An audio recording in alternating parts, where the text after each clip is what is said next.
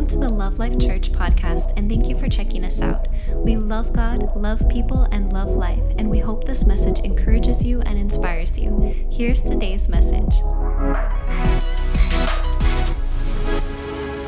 And that's what I want to talk to us about today, because what happens is, is it's one hundred percent as far as when you ask anyone, they want change. one hundred percent.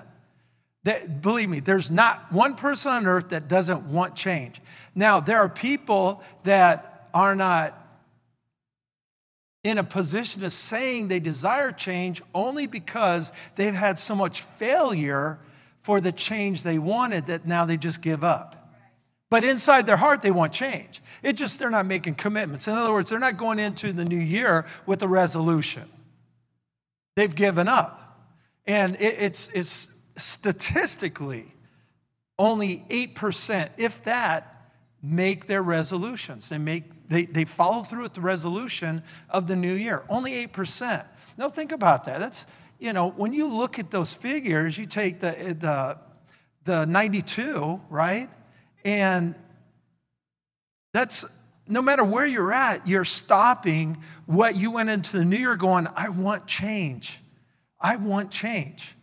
And we see it a lot. We've seen it, you know, over the years in our, my own life, my personal life and family and things where, you know, you're desiring these things, you're wanting these things, but what happens is the old ways, those old influences, the things that you've been doing, what you've always been doing, they just keep engaging.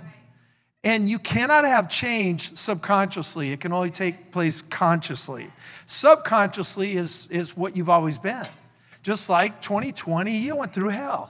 But I guarantee twenty twenty-one, you're going to go through this year and go, well, what's the difference between twenty twenty? I might have stayed home more in twenty twenty, but that's it. There really isn't any change. How could it be when you go through twenty twenty in, in, in this ugly, ugly thing that we've gone through, and twenty twenty-one is not twenty twenty, not at all, no matter what the media would love to make you believe. And we still have a ruined year. And again, it's it's something that I don't want you to hear this with condemnation. I want you to hear this with yourself asking you this rhetorical question. Why? Why? Because if you don't start asking this question, you, not someone else, because we can all go, yeah, why don't you? Lazy. Why don't you? You know, and we can tag you with anything we want, but we're you you got to look at yourself and go, why? Why why have I quit? Why have I stopped wanting change? Why? And and I'm not the reason why I'm asking you to ask that and want to ask those things is because it reveals a question about you as a, as a human being. In other words, it doesn't reveal a question about you as a U S citizen. But it reveals a question is, is as a human that was created in the image of God in a fallen state because of Adam and Eve. And that fallen state is continually causing us to quit and not press. That's what it is. It decays, it destroys, it steals, it kills. It's everything lined up with ugly. And we don't want ugly. But what do we do? We settle for it. I'm not good enough. I don't make it. I can't make it. I keep failing. I don't want to feel the failure again. I tell everybody, by January thirtieth, I'm done. And everybody looks at me and goes, what happened to the big desires you had? And you can look at them and go, yeah, what happened to yours? You know, unless you get around that eight percent, and then you don't even want to be around them. You hide from them because they're walking through life going, yeah, it's all good. But what we do is, is we have to start paying attention um, because, again, I believe with all my heart that the desire of change is something God-given. He doesn't want us to stay the way we always are. He wants us to change. And so the title of the message is Redefine and Redesign. Redefine and Redesign. And I want to start with um, the story of Abraham because it is the it, it is one of the clearest pictures of how God operates in a way that we wouldn't assume he would operate. In other words, when we don't assume he would, it's because we're trying to figure out how we would do it, How, how would we do it? You know, and, and I can guarantee you, if we're all God, we're not looking for a barren couple to be the, the father of nations.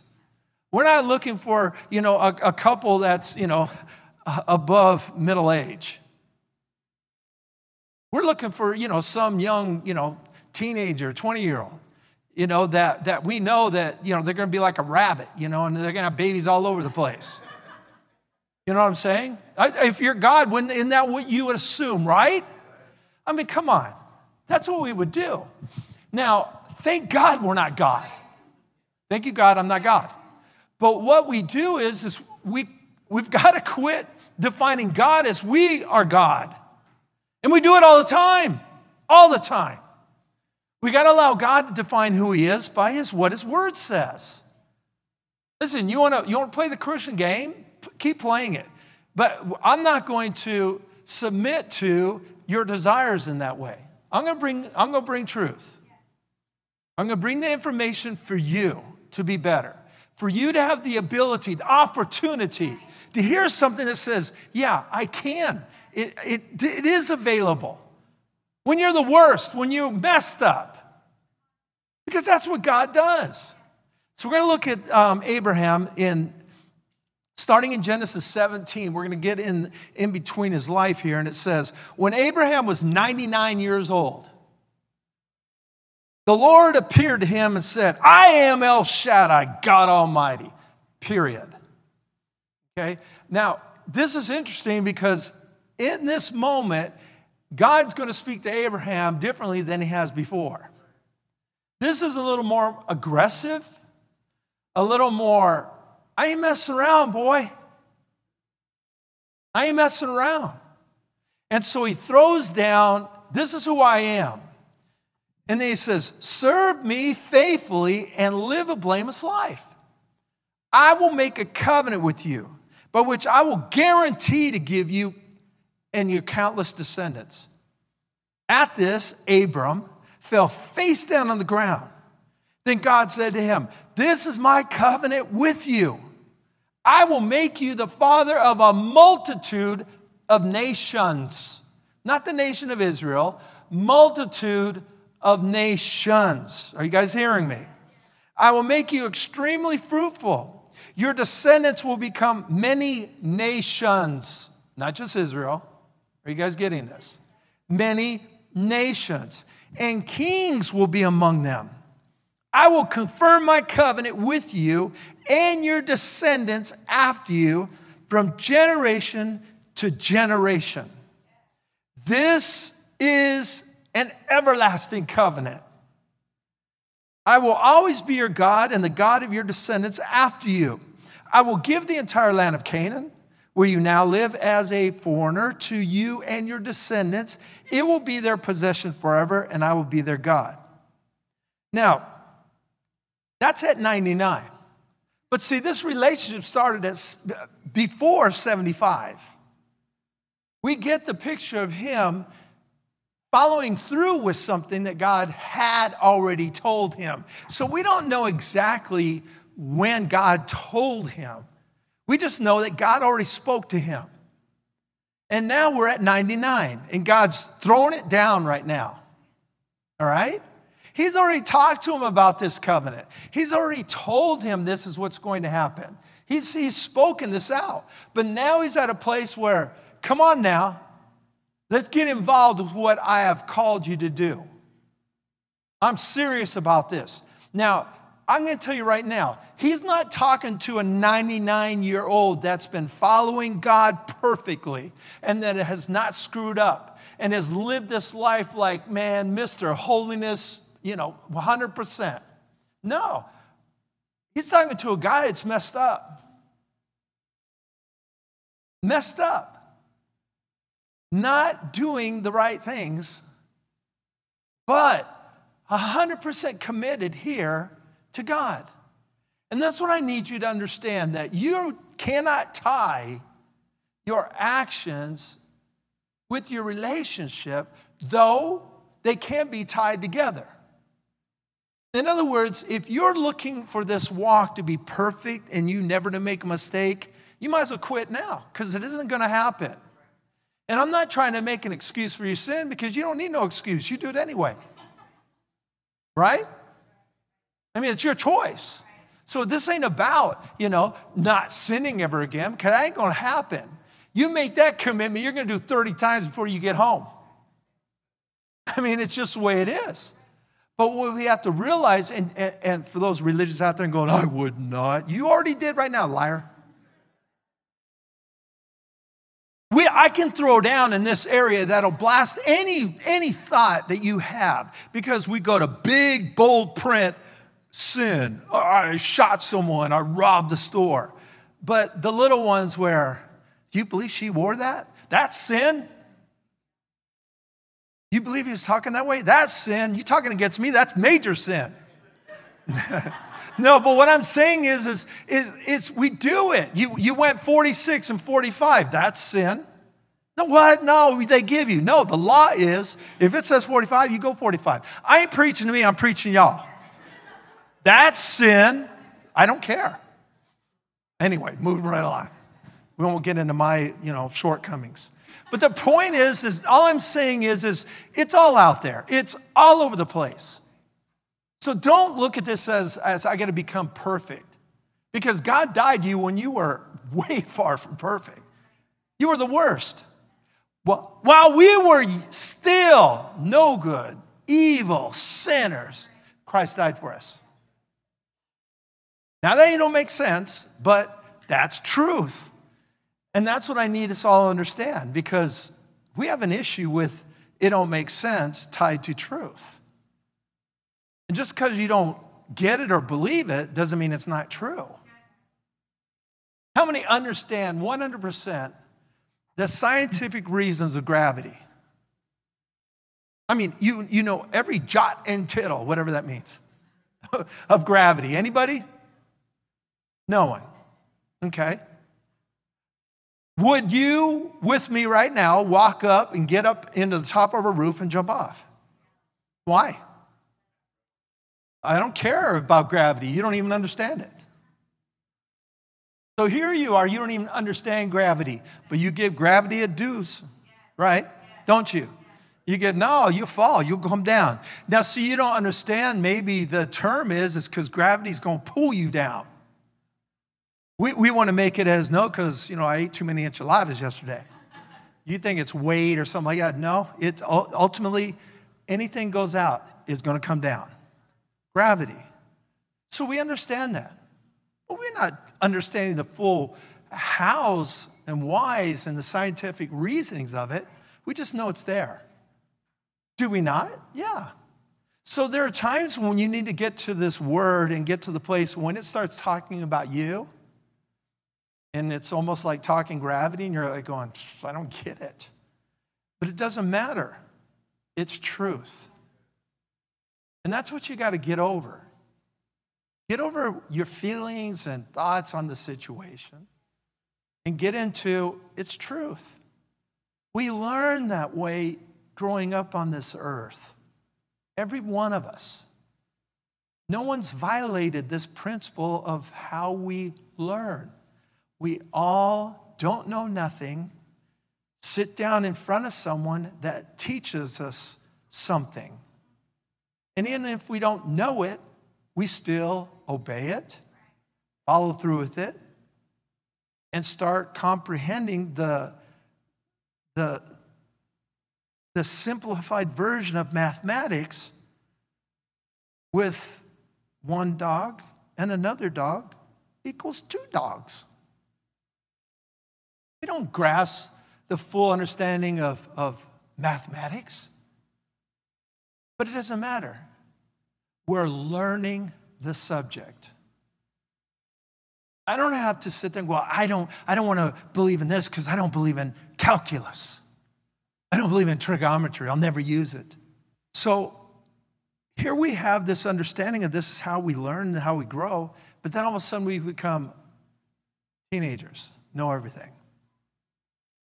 They're in their room, so I can trash talk them all I want. And you get to the place where you know everything.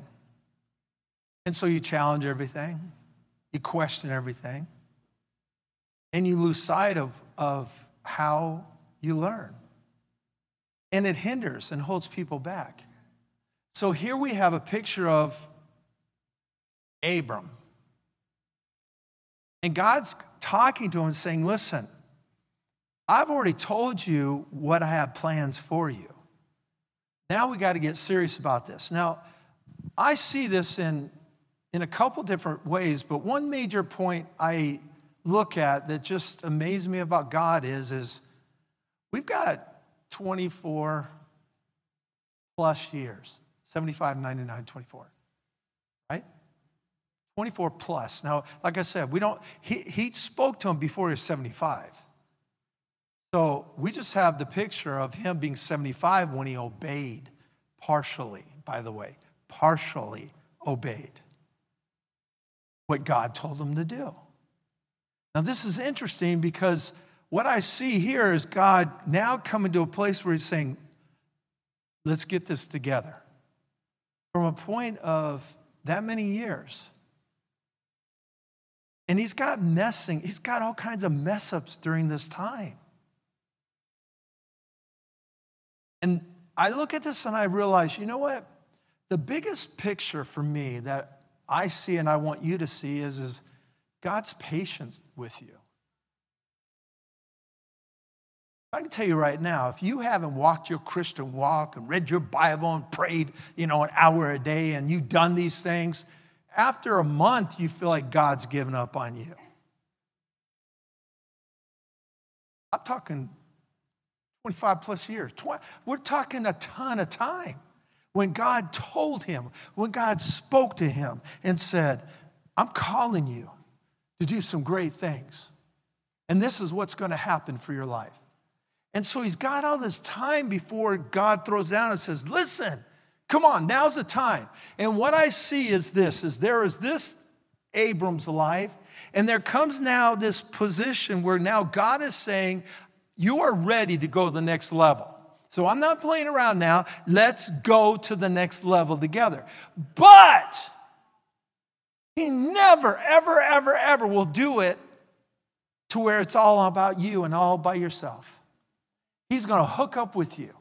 I love that about God. I love everything about God because he never expects us to do it on our own because we can't do it on our own. Never.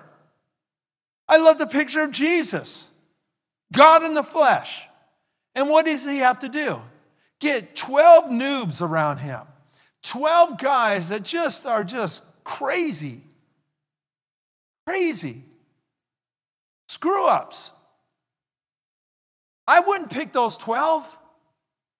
You know, I saw this years ago, and I've said this before, but years ago they did a, um, uh, uh, it was, it was, uh, I forgot, it, it was some type of economics class that established a, um,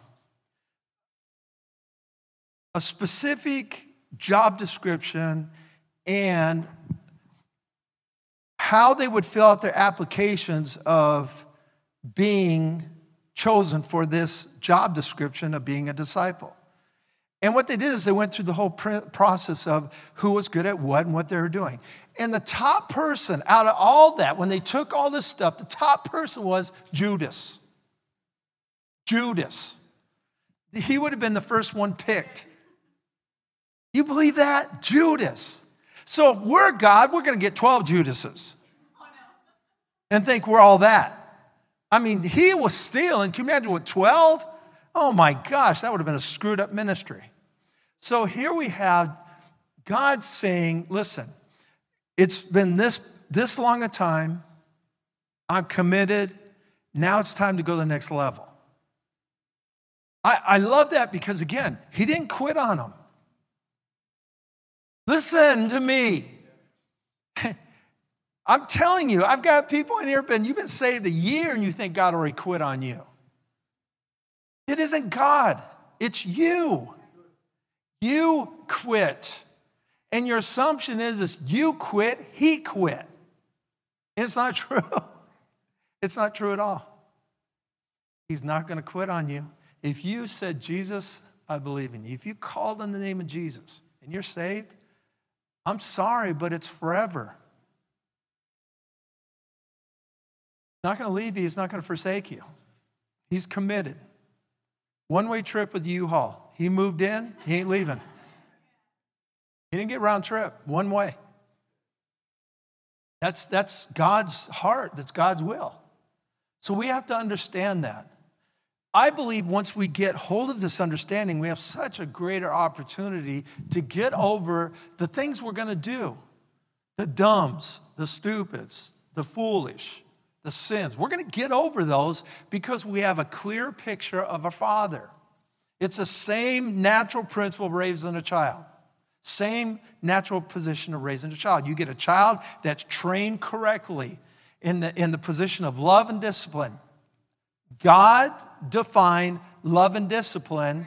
They have a security in who they are, and when they are disciplined, they do not lose identity.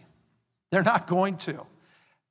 Don't train up a child correctly where love is secondary. The discipline is tied to identity. And then the child is disciplined, and identity is affected for weeks on end, months, even years. It's all based upon, only based upon training. So you can train up a child in that manner, in the way they should go, which majority of homes, that's how we train our kids. Unless you consciously did the parenting thing. That's not usually what happens. That's not, actually, it's very difficult. Because you can't go through the motions. You can't go through You, you, this is how you live life.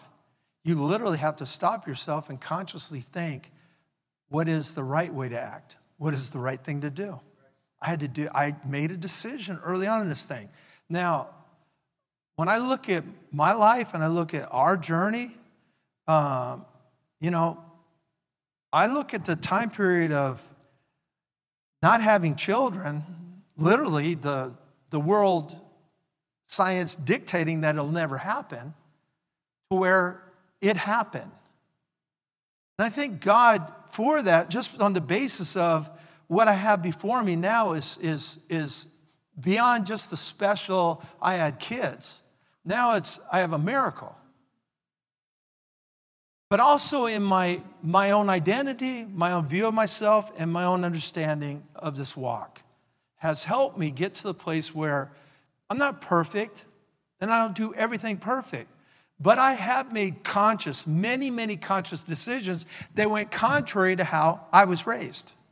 And I can tell you right now, if I didn't do it, I would do exactly the way I was raised, no matter how terrible it was this. No matter how terrible it was, I would do exactly the same way, because that's how we're, we're wired that way. We're wound to be people that don't have to think. We just consciously react. And that's a good thing, right? I don't want to have to wake up in the morning and go, what is this brush and what do I do with this brush? And not know how to brush my teeth. Why? Because we have to be able to do it subconsciously. Not have to go, how do you do it again? Though my dentist thinks I don't know how to do it, but anyway, they don't know anything anyway.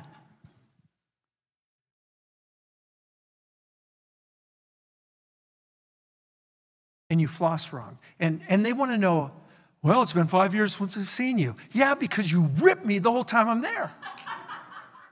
I don't think I've ever, ever, ever went and they did a, the teeth cleaning stuff. I don't think none of those ladies that are doing it ever said, man, I know you hit and miss, but you're doing a good job. Not one. Actually, in their language and trying to be nice, say, you suck. That's what they're doing. I know it. You suck. And then he's, well, you know, doctor, I told him, this is, they love this one. It's probably going to be deep cleansing coming next. What were you doing before, man? You were like going down into my root system. All right, moving right along. I've been dealing with dentists the past couple weeks, so right now I'm offended at them. And if you're a dentist in here today, deal with it. Okay. You thought I was going to go, don't worry about it, I love you. You guys know me. I don't fly that way. I'm very emotional. And right now, dentists are right below lawyers. So moving right along. The thing I love about this picture is, is Abram, which will be known as Abraham, is talking with God. So this guy is from Ur of the Chaldeans. He's a Chaldean, which is in Babylon. So that would be Iraq right now. So he's from, the Chal- Chaldeans were known for their astronomy and uh, astrology. They were known for, the, many believe the Magi came from that group because they studied the stars and they studied all the different things out in space. But they also, their major god was the moon god. And, and I believe what happened was is Abram, as he's growing up in his life in, you know, in Ur of the Chaldees, that ultimately he got to the place where he, where he questioned it. Now I'm going to prove a point scripturally on this, but I believe everybody gets to the point where they question. And then they either deny or accept. Everybody, everybody on planet Earth. No one is without opportunity. Everybody wants to go, what about the pygmies in Africa? Everyone. Everyone. And the reason why I say that is because every people group, since the beginning, and our ability to dig up things on different people all over this planet, every single one of them has worshiped something. That's a hum moment, because that in itself proves Proves there's no evolution. That just that statement I just made proves there's no evolution. Because if you were evolving into, from a monkey into a person, which is a, just a joke, no scientific fact on this, by the way, but if you believe that, then why would every group turn to a god? You wouldn't. You'd have pictures of your, you know, a gorilla uncle. You, there would be no concept of a God because you evolved. There would be no drive, no desire. There's no void. You came from a monkey. Are you guys hearing me? No, are you hearing what I'm saying? But because every group, I don't care where you go, what country you go into, I don't care the deepest jungles or the driest deserts, you pull up artifacts, they're going to be worshiping something. Why? If there's no God, because this is truth. We just don't want to think about this stuff. We just led astray by dumb people. Common sense takes care of dumbness all the time. All the time. Common sense. But we, we think you can't be that way in this day and age. And we all should be. We all should be. And so when you start looking at this, you start, okay, there's this concept, this picture of God, and Abram's like going, I don't believe there's this moon God, because this moon God, we got to create an image of him or her. And then we got to dress him. And we got to, we've got to do the making of it and create an idol to worship it. Now, does that even make sense? If it's a God, why does it need us to dress it and make it and, and create little things for it? If it's God, a God, God, why do we have to create the image of it? Exactly. You wouldn't have to. It was God. And that's what we see in Scripture. God doesn't need a created thing for him because he created everything. But those fake, false gods all need to have an idol picture of it. All of them. What would Israel do? They had God. And then they'd get away from God and what? Create idols. Make golden calves. I mean, it's the stupidest stuff in the world. But that's what they would do. What do we do? We do the same thing. We create idols to take the place of God. That's what we do. We create idols. Things that will take up our time in life to get us directed away from the Creator. So we start worshiping creation. It can be a job. It can be anything that's taken priority over your life. And a lot of people have problems in these areas. But we got to get to the place where we start getting connected with God correctly. And let's allow this information to set us free, because this is what the Bible's for. Jesus, the Word of God, became flesh and dwelt among us. His statement is, I've come to set you free. I've come to give you life and life more abundantly. I've come to get you freedom, freedom, freedom, freedom. And so we start looking at this, we start realizing, okay, then I need to tie the answer of freedom to everything in my life. Am I free in this area? Am I free in this area? And if I'm not, then I need to get truth to get me free. But first and foremost, we gotta, we gotta, we have to get to the place of this identification. Because because God says, listen, I've given you this amount of time and you're still dragging your feet. You're still dragging your feet. You talk to me, you worship me, but you're still dragging your feet. Understand this. Abram would build, build, you know, uh, sacrifice, uh, uh, stone areas where he'd sacrifice to God and he'd worship God. And he would do this and he'd communicate to God and God would talk to him, but he still was dragging his feet. Why? How's this going to happen? I wish you'd believe this. I wish you'd do this. And, and consistently not putting his full, full faith in God, his trust in God. And that's something we have to pay attention to. Now, how many years? Because God be talking to him. Abram, I got a covenant with you. How many times has God openly talked to you? Yeah, exactly. You'd think if he'd just come up to you and start talking, hey, I know it'd be scary, and you'd probably go, oh my God, run. But the point is, is he's got him talking to him, and he's still dragging his feet. This is crazy, is it not? So here we have Abram coming out of this thing, and all of a sudden he's hearing God. Jesus said, Jesus said this. He says, seek and you will find. Knock and it will be open to you. He's letting us know that if you're going to turn to God, you ain't, you ain't going to a closed door. All right? Psalms one forty-two two says this. The Lord looks down from heaven on the entire human race.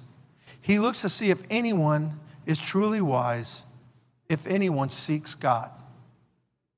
God's looking down, and he's looking for that person. That person like me that one day in my room was sitting there going, I don't know. Are you real? Are you real?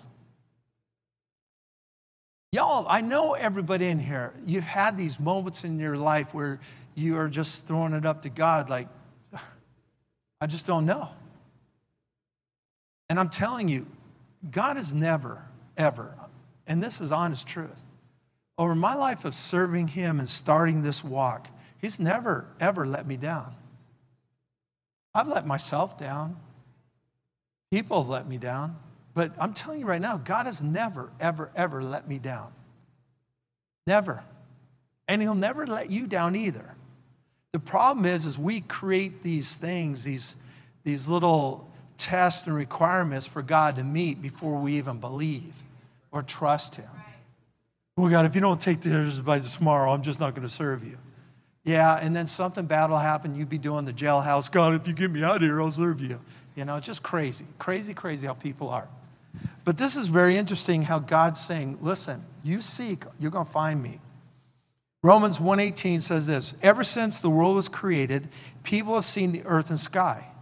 Though every through everything God made, they can clearly see his invisible qualities, his eternal power and divine nature. That means everything creation s- speaks out, there is a God. So they have no excuse for not knowing God. Yes, they knew God, but they wouldn't worship him as God or even give him thanks. They began to think up foolish ideas of what God was like. As a result, their minds became dark and confused.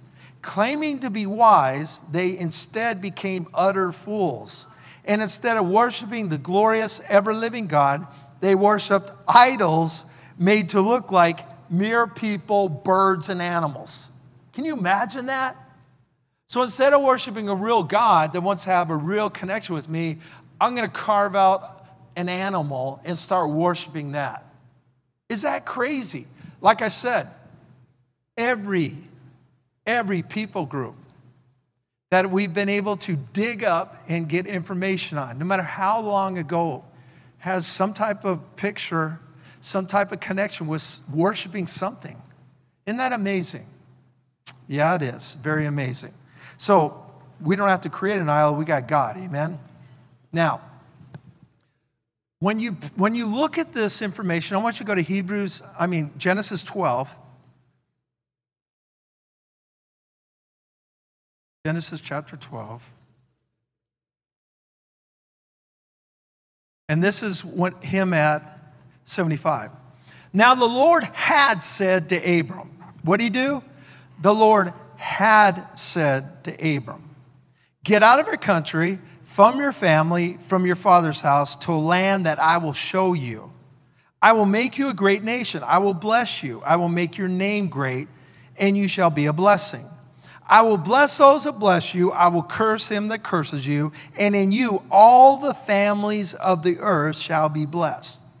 So Abram departed as the Lord had spoken to him. Lot went with him. And Abram was seventy-five years old. Get out of your country, from your family, and from your father's house to a land I will show you. And Lot, his nephew, went with him. So what we have is we have the picture of many Christians. Partial obedience. Some scriptures I obey. Some scriptures I'm not going to read today. Some scriptures I obey. Some scriptures not going to read today. Anybody ever do something like that? Yep, uh-huh. I don't need you to raise your hands. I already know you have. Or you're not even reading the Bible. Because there are going to be times you're going to read the Bible and go, whoop, let's go past that one. If you look at a woman to lust, oh, we won't go there, we won't go there. I mean, there's so many different scriptures that you can go and look at and go, not today, but I need to read the Bible because I need God to love me. Come on. I didn't pray today and we think something's going to go wrong. I didn't worship God today. We think something's going to happen bad to us. This is what religion does. It's, this isn't scriptural. This is what religion does. I wasn't good enough today. I shouldn't have done this. No, the, the bad thing is because you made a bad choice or you got close to someone that made a bad choice. In other words, you're going through a green, they run a red. You, you didn't do anything wrong. They did.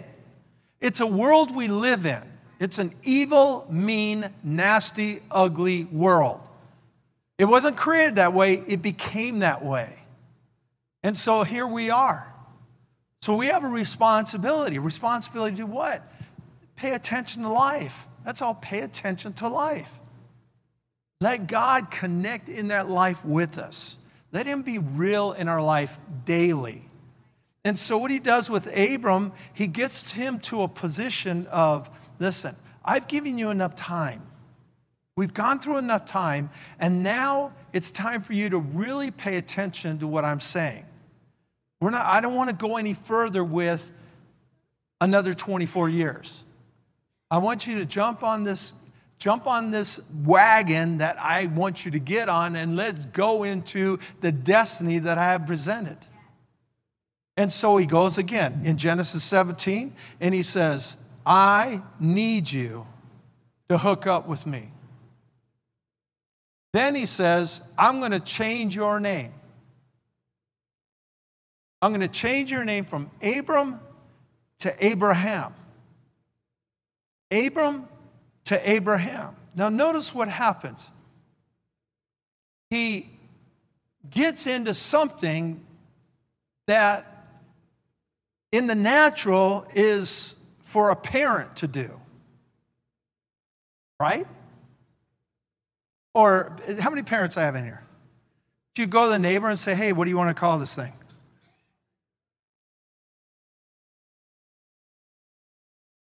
We don't do that.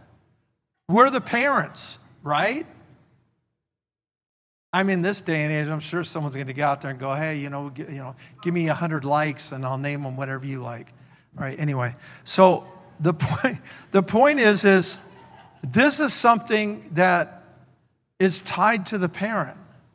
And now God is going to Abram and saying, I am changing your name to Abraham.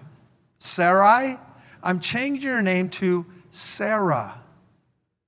And there's so much involved in this, because if you look at the picture of Abram to Abraham, all he's doing is he's adding the ha to it. And that literally is transforming him from this picture to a new picture. Just by him adding the ha. Sarah, he does the same thing with Sarai. He changes Sarai to Sarah. That's God breath, God breathing. So God breathed on Abram to make him Abraham, father of many nations. Sarah, from Sarai, is interesting because it goes from princess to princess. Abram is different than Sarah. Which is interesting because there's no literal big transformation other than what God does to that name. And Sarah or Sarai has been barren.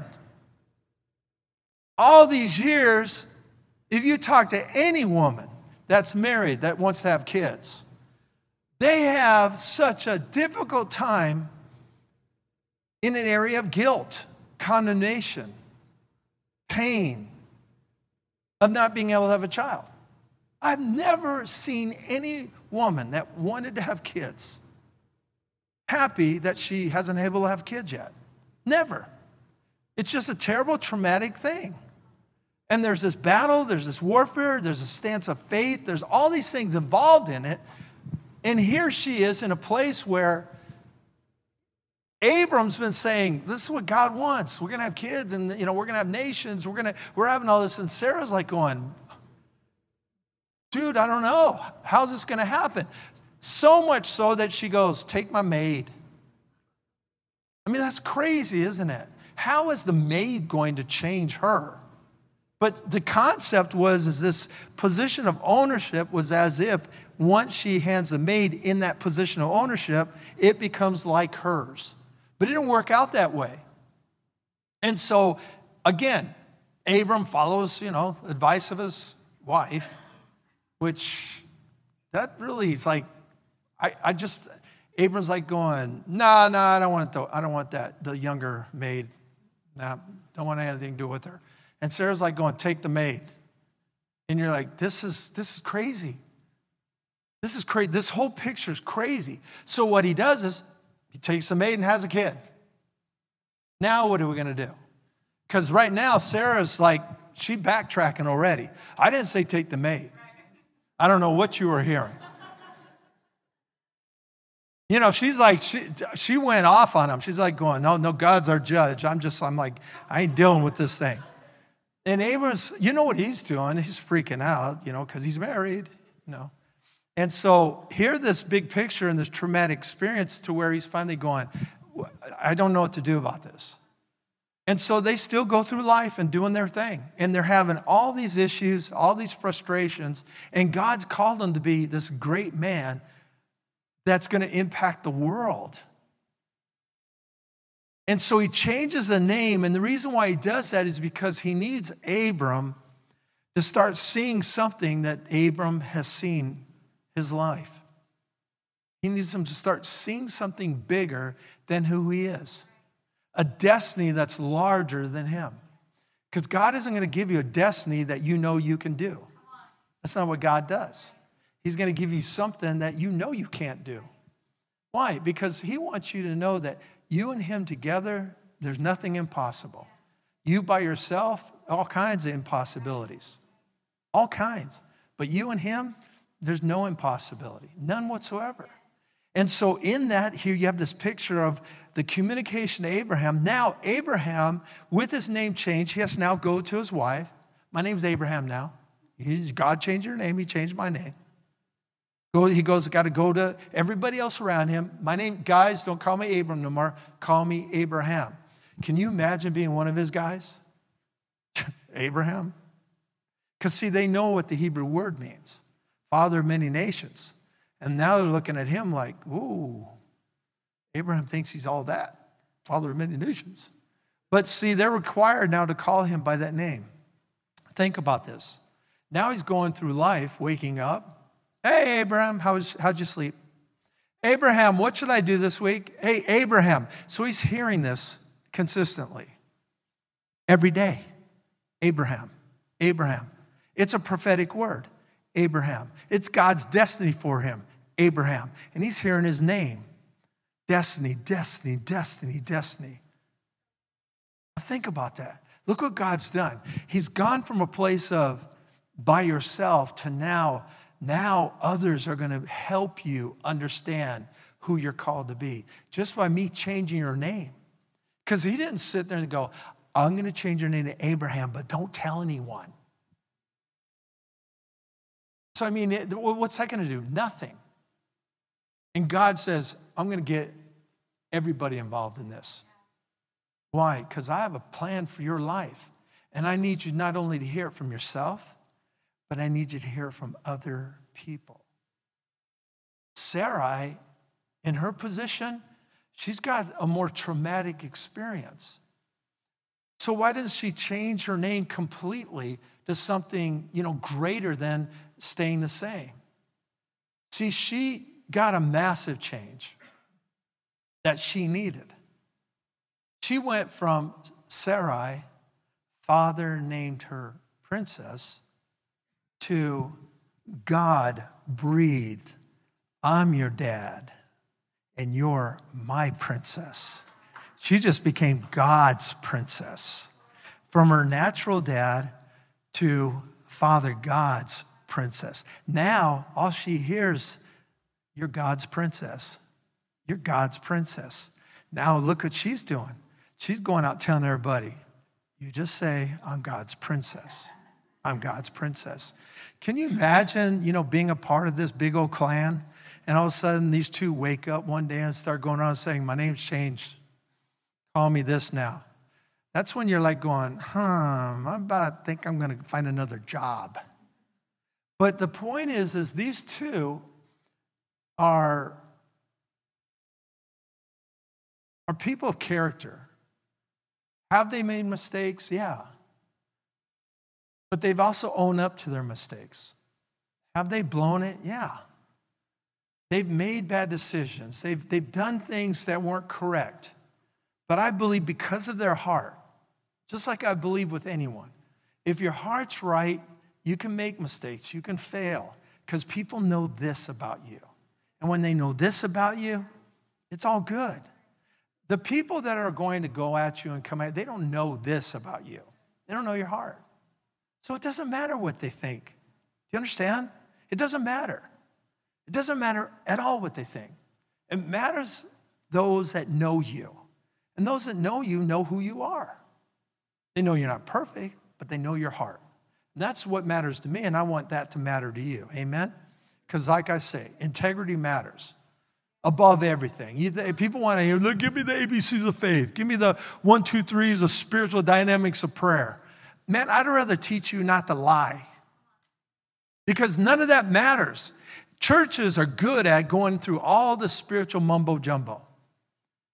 And then we all understand how to pray in tongues and different languages of tongues, how to understand the heavenly tongue, the warring tongue, the, the, the cuckoo tongue, and how do you believe in this, and how do you read the Bible, and read the Bible this way, and read the Bible that way, understand Hebrew, understand Greek, Aramaic, and go through all these different things, and, and these are the three levels of heaven. This is the, and we go through this stuff, and you can't even go to work and be truthful. You can't take a fifteen-minute break. You got to take a thirty-one. Late for work, early to get off work, can't tell the truth. And we think that we tie success in the faith as being super spiritual. And I'm telling you, that goes entirely against Scripture.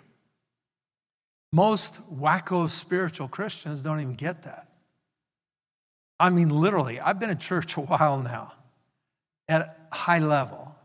And I've seen the crazy people that literally design and, and drive their, their position or identity as a super Christian by trying to act spiritual, trying to talk spiritual, trying to worship spiritual. And they just carry on this picture, but in their own personal lives, they're a train wreck. But see, what they want to present to is what most Christians fall into the trap of. Look how spiritual, look how beautiful they sing, look how awesome they are, look how they smile at the door. Aren't they wonderful? They're just so special. You ain't living with them twenty-four seven. There's some nasty people that are smiling at you. You don't know that. You don't know them. And that's what I'm saying. We, we're, we're allowing ourselves to go this way and to believe these things because that's the way our, that's the way our generation is right now. I mean, we believe everybody. What anybody puts on Instagram, it's true. No, it ain't. It's not true. I've told you the stories. I told you a story of a guy I've seen do it. I've seen his wife, and they were arguing, fighting, and all of a sudden she pulls out. She's like going, "You're going to do this," and he's like going, "Arr." And all of a sudden, picture, and he's like, "I love you forever," and then back to, "Arr, arr." And I'm going, "Dude, this is it. That's live fakeness." But see, they're going to throw it up there, and now everybody else is going to look at it and go, "Why don't you be like him? That guy's a dog," and you pre- just because of that fake picture. Why? Because you're conned. You're tripping. See, we've gone from instant gratification of all this fakeness, where it used to be we'd watch soap. Well, not we, but people watch soap operas all, soap operas all day. And they want to know, why aren't you like this? They're actors. They're not even married. That's fake. And you're dreaming and going, I wish they were like Claude. I wish my husband was like Claude. Claude is so wonderful. He does everything right. He's an actor. Are you kidding me? But that's what we do. Human nature. Human nature. So what do we have to do? Get real. Start living life correctly. And so now we have this beautiful picture of Sarah now looking at herself in a whole different identity. Why? Because her name, everything about her is redefining her. And this redefining starts redesigning her mindset. Abram, Abraham, redefining starts redesigning his mindset. To now, he's like, I believe. I believe. And the Bible says that Abram believed God, and it was accounted to him for righteousness. This wasn't a simple journey. It was times of difficulty. It was times where he was battling how this could be done. The maid had a son he called Ishmael. And Ishmael, Abram starts saying, let's use him as the one. And God's going, no, Sarah. Sarah's going to be the one. That in itself is amazing because when we get to the nitty-gritty of the covenant, Abram's ninety-nine. And Sarah's eighty-nine. And God's going, you guys are going to do this. I can tell you right now, majority of every picture of Sarah and Abram are these just these old, frail people. In concept, in picture, and anybody ever hear the Bible in audio? You hear audio, the audio of it? Who, who who's heard it? You heard it. All right, go listen to Genesis. And, and, and listen to them because you're going to get to the place where they're talking old and they're going, Sarah's like going, I don't believe what's going to happen to me. And Abram's sitting there going, and go find Isaac, my son. And the dude has six kids after that. I'm telling you, no, serious. See, the issue is, is religion and everything about it makes us see a, a picture that's not true.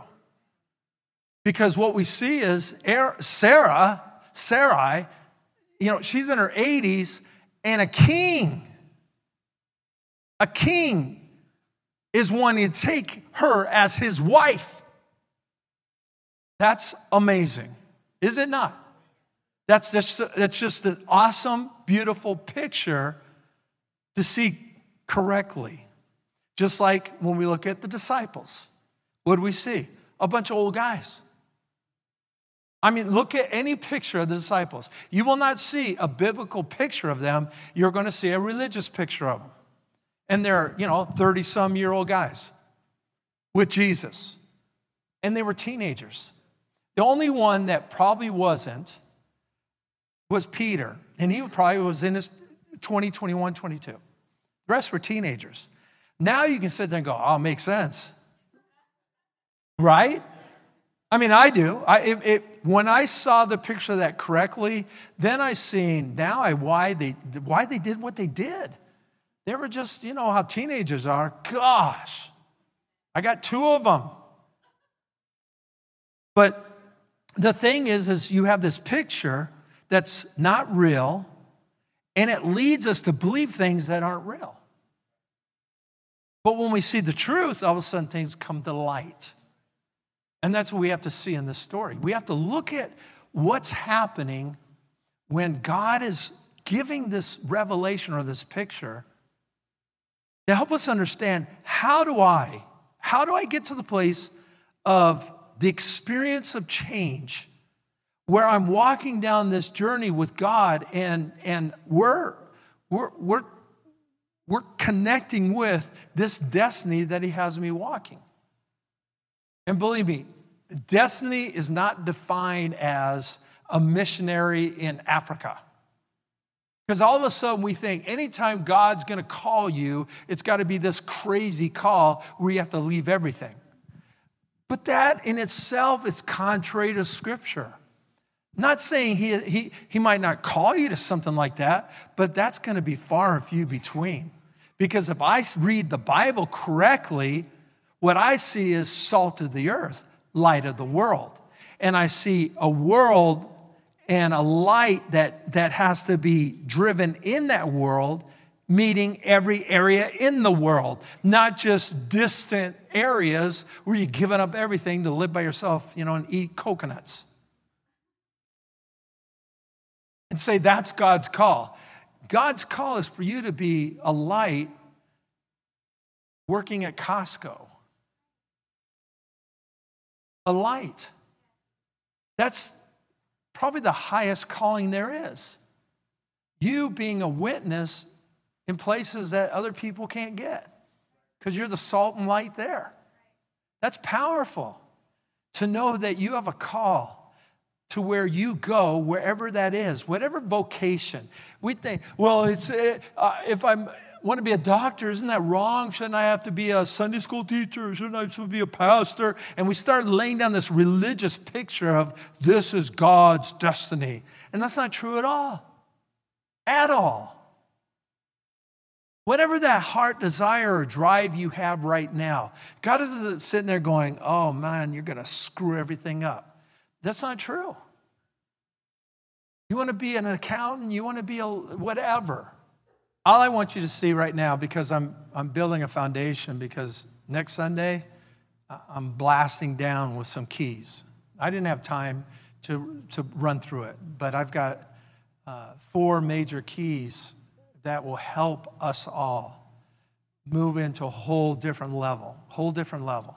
What I wanted you to see, though, right now is I just wanted you to see a picture of God, and it's going to become even amplified in the sense that the revelation of who Abram is, Abraham, and that picture, as well as the picture of Peter and others, is an amazing thing what happens to what God wants you to see other than what religion would like to tell you. Because I've heard, it's like Peter, I've heard so many wacko teachings on Peter. They used to be called Simon. And when you literally look up and, and pay attention to his name, Simon, you, you lose this concept of Peter. Hey, he's a rock now and he was a loser then. Simon was able to become Peter because Simon's name. And it literally means an attentive, good listener. That's Simon. Now, that doesn't mean one that keeps their mouth shut, because that wasn't Peter. But what he was is he listened. And he listened with an attitude of, I want to know. But he would get in the way. His zeal, his attitude would interfere with listening. I know I'm not talking to anyone in here right now. Are you hearing? Yeah. Yeah. And so he'd want to hear, hear, hear, hear. He just had a difficult time of putting it all together. That's an identity issue. That's all it is. It's identification. And what we're going to do is, next Sunday, we'll reveal, I'm going to reveal the keys of how we look at what happened, what took place, and how we respond to this so that we are part of the eight percent forever. Everything we do, we're a part of the eight percent. This isn't something terrible and difficult, and I've run, I've got to run a ten K to accomplish. Not at all. This is called having gains. And I'm not talking about weight gains. I'm saying having gains in the sense that you're going to understand life is about having the ability to move forward, and even an inch is moving forward. And by understanding that success, we can move past the, the lies and deception of religion that's going to demand, why aren't you here? Why don't you read this much? Why don't you pray this much? Why don't you talk Christianese? And why don't you add a hallelujah? And why don't you, and just, why didn't you win them to Jesus? And why didn't you tell them about Lord? And you just pressure, pressure, pressure. And it, it isn't going to produce anything. At all. Like I said, you want to be the greatest light? Be the one that's a person of their word. I'm going to tell you, you're going to make a major impact. Be the one that's on time. Be the one when they say, hey, fifteen-minute break, you take fifteen, you're right there. And everybody else, they're nowhere to be found. I guarantee you that in itself will elevate you to higher levels in life. Integrity matters completely. And by the way, God did say, you can have all these gifts, and you can have all these titles, but if you can't rule your own house, you don't deserve any of it. You can hear pastors, you can hear any people in ministry talk about that. Why? Because usually their houses are out of order, but they have special calling of God. Whatever. We want to do the life thing, right? And that's what we're going to do. Father, we thank you for the word, and we thank you for your truth. And we we want to be able to look at this, look at these stories, this information, this history that is in your word, and be able to put this in place in our lives. You're a God of patience. You're a God that's connected with us even when we do wrong. But you will keep your hope toward us. Your belief is in us because everything rides on your covenant, and that covenant is perfect. So, Father, I thank you that as we've hear, we've heard the word, that this word is already touching our hearts, and this information is transforming how we start thinking and seeing this area of responsibility we have of connecting with your belief in us and your desires for great things in your kingdom. So I believe for every person in here to start connecting and start operating in a new level in their walk that will be consistent and faithful to your goodness and your love and your grace for their lives. And we thank you, Father, for it now. In Jesus' name, everybody said, amen.